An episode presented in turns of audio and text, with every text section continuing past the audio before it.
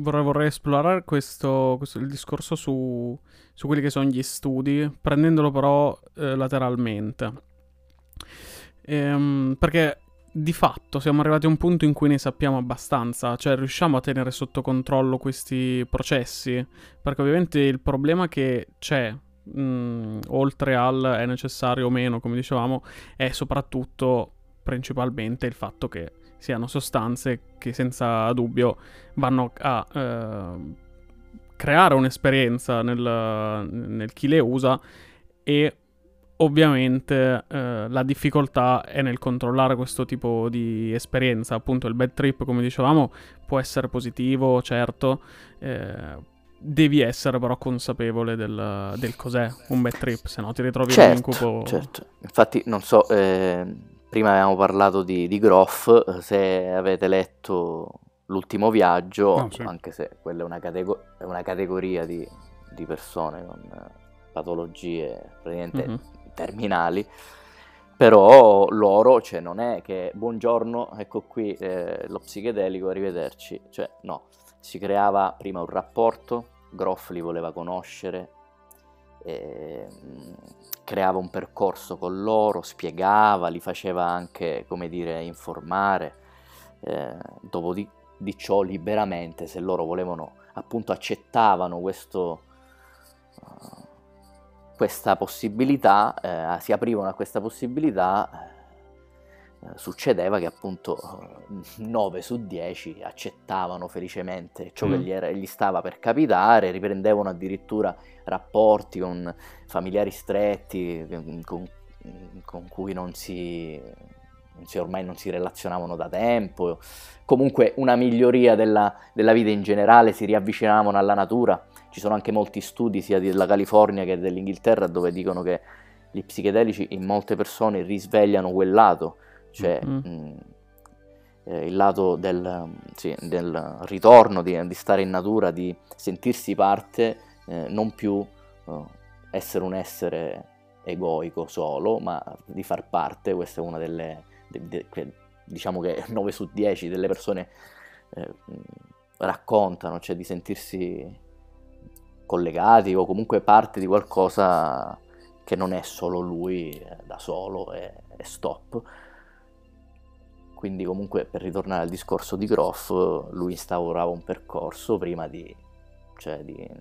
per non sbagliare, come facevano appunto agli albori, che in un ambiente asettico, magari ospedaliero, davano delle sostanze psichedeliche. Immaginate voi che paranoia prendersi dell'LSD su un lettino con il dottore in camice, le mattonelle anni 50 degli ospedali, cioè, mamma mia. No, però vabbè, uno ovviamente ti può venire un sorriso pensandoci, ma poi pensandoci veramente può essere un qualcosa di anche quasi traumatico, perché proprio non è completamente distante da quello che deve essere un'esperienza di questo tipo, proprio non c'è. Ma madonna, assolutamente sì, certo. Soprattutto le mattonelle anni 50. Le mattonelle. Madonna, sì. Sì. Oddio. Sì, comunque proprio quello che non ci vuole il contrario, ci vuole un ambiente familiare, persone che ti danno appunto sicurezza, armonia, ci vuole musica, ci vuole una musica che appunto non ispiri sentimenti, quindi magari non del rock, ma delle musiche meditative che sì, non ti agganciano con le parole, non ti agganciano con i sentimenti, perché appunto è sempre un viaggio verso dentro. Infatti ricordo molte volte, perché sono andato personalmente anche a molte conferenze, io poi non abito in Italia, abito in Scozia, quindi praticamente ad Edimburgo molte volte fanno delle conferenze proprio sull'argomento, con persone che fanno parte della scienza o della medicina o della psicologia, diciamo, e hanno studiato queste cose in maniera abbastanza concreta. E... Beato te. Infatti mi ritengo fortunato su questo. Ed è particolare come, al di là dei discorsi che uno può fare sul modo in cui, diciamo, l'applicazione relazione terapeutica viene introdotta ai pazienti e come viene gestita questo mondo, questo universo. Una cosa interessante, parlando appunto della musica, come tu stavi dicendo, la cosa interessante è che c'è sempre un'enfasi sulla musica, perché è parte integrante di quello che è il set e il setting, no? E in molti casi la musica è sempre molto costante, l'idea, lo stile, cioè c'è sempre un'enfasi sulla musica classica, per esempio, perché quasi, comunque si sa, no, dal punto di vista anche degli studi, la musica classica comunque riesce a portare degli stati d'animo e mentali che sono molto precisi. Sì. Infatti Hofmann, Huxley e Junger, quando magari si riunivano, o anche da soli, quando prendevano appunto psichedelici, e loro adoravano mettere classica, sì, musica classica, al 100% quella mettevano, cioè non mettevano, giustamente non avevano le playlist di Spotify o YouTube dove c'è la canzone meditativa, no, quindi loro avevano magari la classica. Poveretti, che brutta musica. no, invece è fantastica, cioè, anzi, loro si perdevano in quelle suonate, ne capivano la magnificenza. È bellissimo sentire i loro racconti, c'è il carteggio anche tra Hofmann e Junger, un libro, LSD.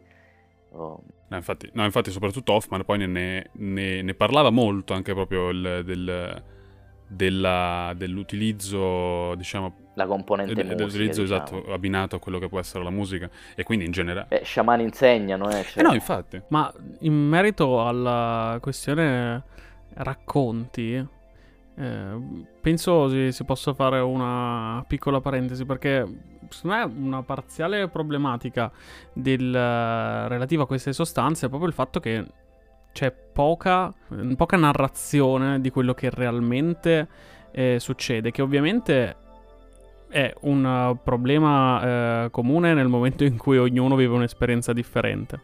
È un'esperienza differente, e in più è qualcosa che difficilmente riusciamo a descrivere con le parole che abbiamo creato per descrivere la realtà.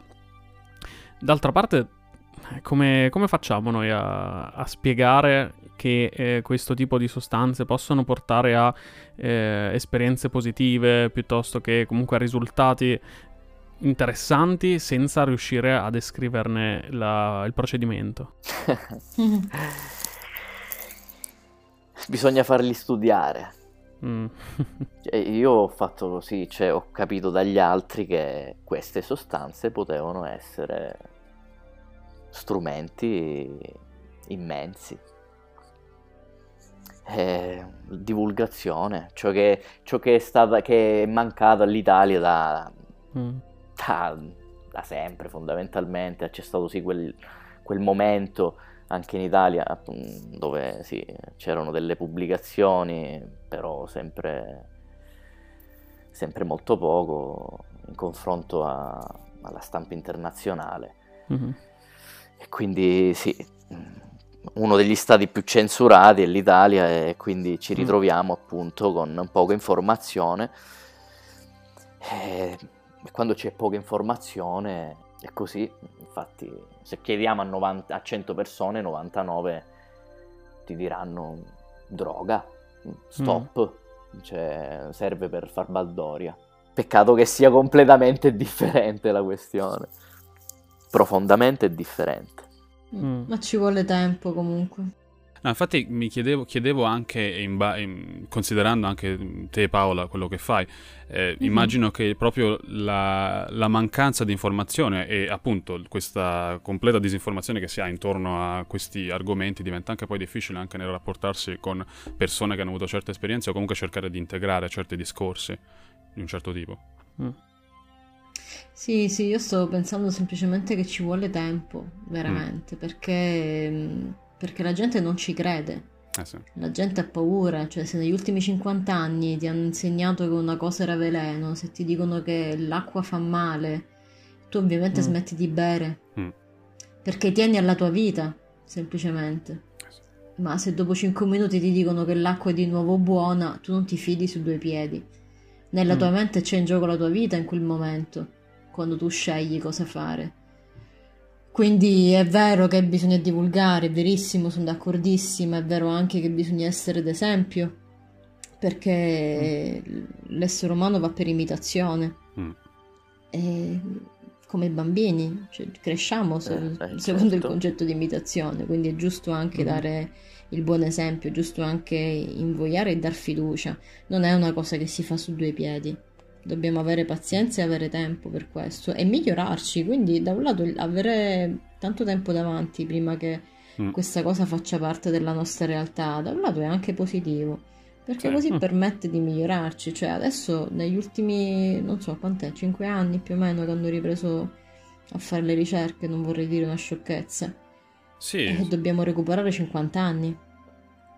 E, tra l'altro, secondo anche gli studi che ha portato alla luce Samorini con sua moglie nel doppio volume che hanno pubblicato di recente, in Italia abbiamo anche dei primati di non poco conto, benché purtroppo le ricerche che hanno recuperato dall'Italia sono poco curate, non hanno preso tanti appunti, quindi non sono complete, in realtà non sono molto dettagliate, ecco. Però in realtà abbiamo anche il primato di aver usato delle somministrazioni multiple, per esempio, delle somministrazioni a soggetti con psicosi conclamate, con schizofrenia, gli somministravano contemporaneamente psilocibina, LSD ed LSA, che anche quella è una sostanza, per chi non lo sapesse, che è per attivatore del sistema serotoninergico. Quindi insomma noi le basi ce le abbiamo, ovviamente con tentativi ed errori da paura.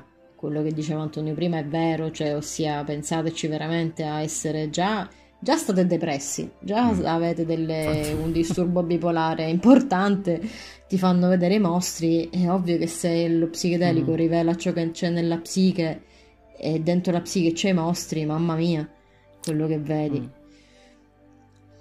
Quindi prendiamoci il tempo che serve per migliorare bene, ben venga questo aspetto, dai. Ma può esistere perché secondo me la gente è spaventata proprio dal fatto, come dicevi, se nella psiche i mostri non li vuoi vedere, è meglio che tu non li veda. D'altra parte la gente è spaventata perché non c'è una procedura standard, perché non c'è non sono una medicina, gli psichedelici non sono un medicinale da banco che vado, mi prendo il mio cartone e mi faccio le mie 12 ore a letto e poi sto tranquillo. La medicina sei tu. Esatto. Però è possibile, secondo voi, trovare una metodicità che sicuramente butta all'aria tutto quello che è l'aspetto rituale, piuttosto che anche l'aspetto culturale che circonda queste sostanze, ma in un futuro potrebbe esistere qualcosa di insomma, comunque una prepista per quelle che sono le esperienze psichedeliche, io spero in realtà composto da una metodicità. Spero che in realtà la ritualità non venga persa, anzi che venga riacquisita, perché anche la mancanza di ritualità che ci ha portato a delle condizioni disfunzionali adesso, di vita, di velocità, senza adesso perdermi in discorsi sociologici. La differenza sostanziale tra un farmaco da banco e uno psichedelico è che comunque il farmaco, per come lo hanno strutturato, ovviamente a che serve? Serve a non farti sentire quel dolore, ma se tu ti prendi l'antidolorifico per il mal di testa, l'infiammazione ce l'hai uguale, non la senti. Esatto. Quindi il mostro in realtà è libero di girare là per dove sta girando. Con lo psichedelico invece ci devi fare amicizia, soprattutto perché non è da combattere, è da farci amicizia. È proprio il principio di fondo che è diverso. Secondo me in futuro c'è, sì. Infatti mi ricorda alcune persone che io conosco che sono, diciamo, hanno problemi psicologici o comunque problemi di OCD, ansia di un certo tipo e quindi, diciamo, tra le varie cose mi hanno anche chiesto, diciamo, conoscendo il mio interesse riguardo a quello che è l'argomento psichedelici, mi hanno anche chiesto, diciamo, qual è diciamo come approcciarsi, se è una cosa che può essere interessante, se no, al di là di tutto, no, ma giusto come argomento per conoscerlo, perché comunque è un qualcosa che alle quali la gente secondo me si deve aprire in un certo senso, quindi è sempre bene abbracciare questo argomento. Però la cosa interessante è che, diciamo, le persone con cui ho parlato che avevano questi problemi in un certo senso, nel momento in cui dicevo che appunto deve essere un'esperienza, deve essere un processo anche fatto di pre, di post, di durante, e che ovviamente va completamente a ribaltare quello che è il concetto di medicina in sé che abbiamo nella cultura occidentale, che è quello appunto, come dicevi tu, di nascondere quelli che sono i problemi, invece che quelli di farli uscire e quindi poi di affrontarli per farli andare via. Nel momento in cui apri questo discorso e mostri quello che è un'esperienza psichedelica, la gente inizia ad impaurirsi, perché è come se la gente abbia veramente paura di affrontare quelli che sono i propri mostri, quando invece è l'unico modo invece, e dobbiamo anche cercare di rivedere quella che è la concezione proprio di medicina, che in Occidente è totalmente il contrario rispetto a quello che è un'esperienza psichedelica. Ma già è utopistico pensare di rivedere tutto il concetto di medicina. Lì se per la psichedelico ci vuole tempo, figurati per quello. Di certo però è un bel pensiero, senza dubbio. Jung diceva: là dove c'è la paura c'è la soluzione. Ma bisogna anche andarci piano, perché ora non vuol dire che siccome io ho paura di volare mi devo buttare alla finestra, perché ci sono le conseguenze. Ogni cosa va presa e accompagnata col giusto peso e col giusto significato, perché quando io apro la porta della psiche e faccio uscire i mostri, è mio compito poi rimetterli in ordine, perché non è che possono andare in giro come quando apri il vaso di Pandora, perché se lo apri devasti tutto. Ecco perché poi c'era il rischio delle conseguenze negative, quindi il dubbio ma rientro dalla psicosi, rientro dallo stato psicotico, rientro da uno stato dissociativo, e va valutato di caso in caso. Cioè, noi ne parliamo come ovviamente fosse il futuro, lo è il futuro, ma dobbiamo stare contemporaneamente con i piedi per terra, perché attenzione, cioè non è che si va, siccome si è ritrovato questo vecchio amore che era lontano, adesso deve impazzare per la città. No, cioè, ci vuole criterio, ci vuole differenziazione, ci vuole tutto questo tipo di sensibilità anche, che se no facciamo... Perché non viviamo più nel 2000 anni fa, quindi sono altri tempi. Comunque pensare che gli psichedelici salveranno il mondo non ha troppo, diciamo, seguito, nel senso... No, beh, ci sono ovviamente anche altri problemi. Sì, certo. Come dicevi prima, abbracciare tutti questo discorso, non tanto la psichedelia, le sostanze, LSD, psicoterapia, ma le piante, ci siamo coevoluti con loro, con le piante. Cioè...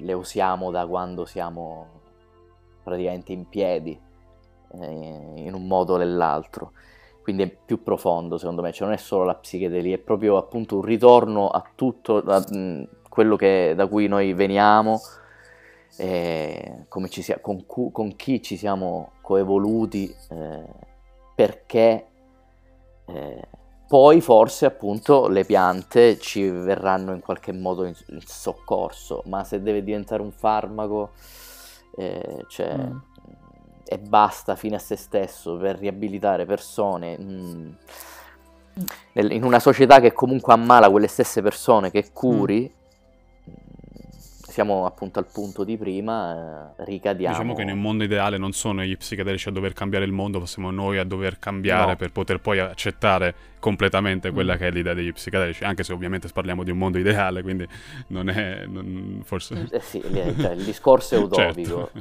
e bisogna prenderlo per quello che è. Ma lo psichedelico è uno strumento d'aiuto, come gli altri. Quindi ridargli un po' di dignità, in realtà. Come lo era una volta. Ma anche perché forse l'idea di del ritorno alla psichedelia per cambiare il mondo forse rischia di farci perdere poi traccia del sentiero iniziale. Alla fine non credo che lo psichedelico possa cambiare la percezione che abbiamo del mondo, forse più la percezione che abbiamo della nostra natura, e poi di conseguenza noi ricominciamo, rinasciamo per approcciare un nuovo mondo. Certo, sono quindi d'accordo. Forse risulterebbe, ma forse ancora più problematico dire bene, perfetto, passiamo tutti a soluzioni di tipo psichedelico, bene, ognuno comincia a vedere un suo mondo. La LED. Esatto. Beh, pensate, la Silicon Valley, internet è il riflesso della psichedelia, ragazzi. Cioè, sì. In che senso? Nel senso che è proprio in quegli anni che cambiarono le carte in tavola delle persone, della creatività, dei nuovi sogni, delle nuove promesse amplificate dagli psichedelici. La Silicon Valley è stata inondata dall'LSD. Cioè, questo è, lo troverete scritto in qualsiasi libro che parla della Silicon Valley. È lo stesso, come si chiama? Che ha inventato Steve Jobs, l'Apple. Steve Jobs. Anche lui racconta che dopo un'esperienza con l'LSD, e lui viene molto dopo di altri tipi che già nella Silicon Valley, quindi anche un po' un riflesso anche quello. Quindi, come diceva prima Roberto, siamo noi che non è tanto che ci cambia il mondo, cambiamo noi, cambiamo il modo di vedere, e quindi appunto magari riusciamo a creare qualcosa che non stiamo reiterando da millenni. Sì. Quello è internet, un'invenzione pazzesca con i suoi pro e i suoi contro, che ha accelerato, ragazzi, le cose in modo... Magari voi l'avete vissuta di meno, io sono dell'81, ma vi posso dire che, cioè, il mondo è cambiato da così a così in 39 anni. Ora, beh, io avevo internet quando in Italia è arrivato nel 94, col modem che cantava la musichetta, ci stava 6 anni a collegarsi. Da lì cambiò tutta la visione, anche economica. Cioè... Ma ti dico, io lavorandoci nel settore informatico, in realtà l'ho vissuta di meno, ma l'ho dovuta un po' studiare. Certo. Sì, sicuramente è stato qualcosa di difficilmente concepibile, secondo me, ai giorni nostri, anche se parlavamo recentemente della questione realtà virtuale, e quella credo possa essere una nuova era della coscienza digitale, come lo è stato l'introduzione che poi in realtà fondamentalmente del World Wide Web, più che di internet. Sì, che magari tu mi confermerai perché ne saprai più di me, è uno dei, penso che stanno ricercando come le bestie su quel campo, credo, no? Sulla realtà virtuale. Sì. Assolutamente. Quindi sono... Ma se ne parla in realtà da tantissimo, e ora non mi sovviene il nome, però lessi un libro nel merito della realtà virtuale proprio quando era ancora non proprio un sogno come lo può essere alla Philip Dick piuttosto che Asimov, ma quando era una realtà appena... embrionale, e già veniva applicata come prima applicazione. Si pensò all'applicarlo nel settore bancario o comunque della borsa, per avere un ambiente intorno capace di mostrare gli andamenti di borsa con una maniera grafica. Poi, beh, in realtà il libro si declina in altro, però già all'epoca, all'epoca in cui è stato scritto, ovviamente io non ero nemmeno un embrione, già all'epoca però si cominciava a vedere questa realtà virtuale come forse potremmo vedere anche gli psichedelici in realtà. No, ovviamente non per guardare gli andamenti della borsa, non lo consiglierei. No. Stavo riflettendo, comunque ho capito ciò che...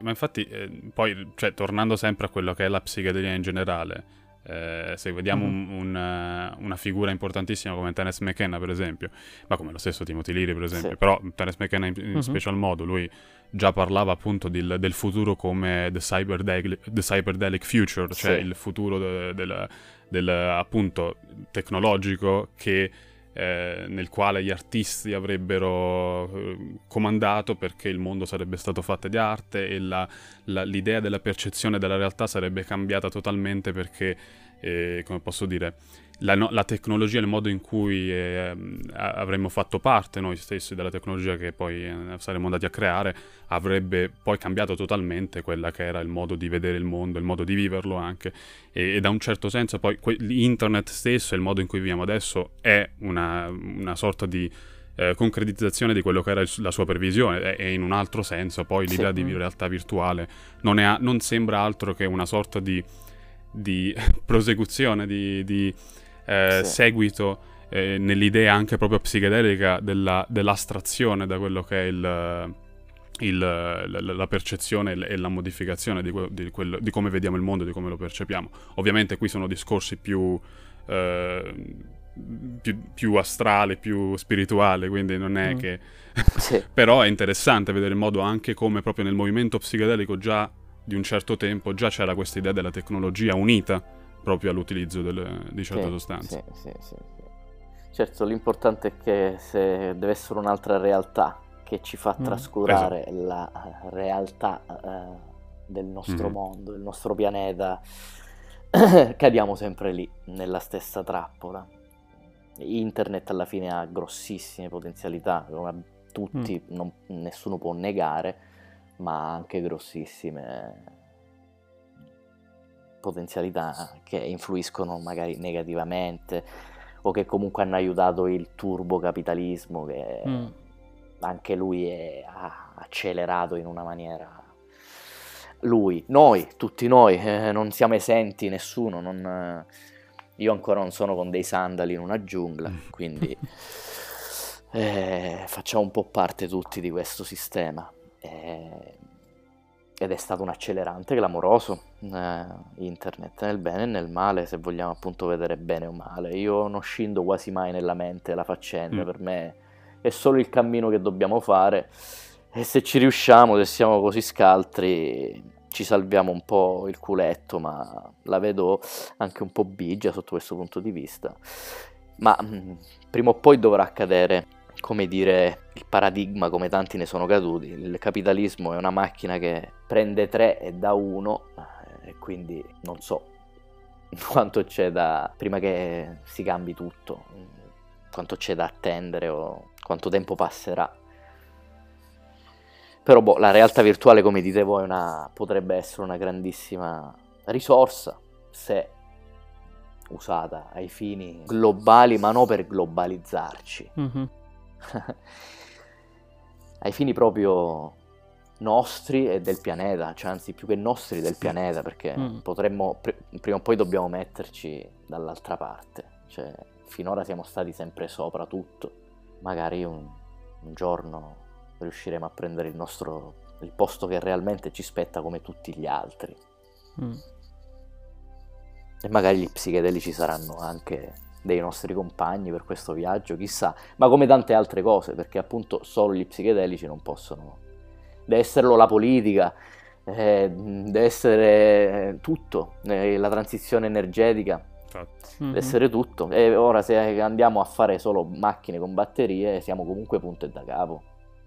C'è già l'idrogeno, per dire, per non cambiare troppo discorso e dilungarci, comunque siamo sempre in ritardo sulle cose, perché schiavi del profitto, e non andiamo a prendere tecnologie che già abbiamo da una vita, come gli psichedelici, ce l'abbiamo da una vita, li abbiamo sotterrati, il cristianesimo li ha sotterrati. Ma infatti mi interesserebbe partire da lì, cioè sul fatto che gli psichedelici ce li abbiamo davvero da una vita, e però incredibilmente quelle che sono le parole che abbiamo usato per circoscriverli esistono da molto meno. Sì, ci sono stati negati sono state cacce alle streghe, c'è stato di tutto nella storia delle sostanze. Ah, che è incredibile che abbiamo creato le parole apposta per creare il divieto, per creare la paura. Beh, siamo maestri in queste cose.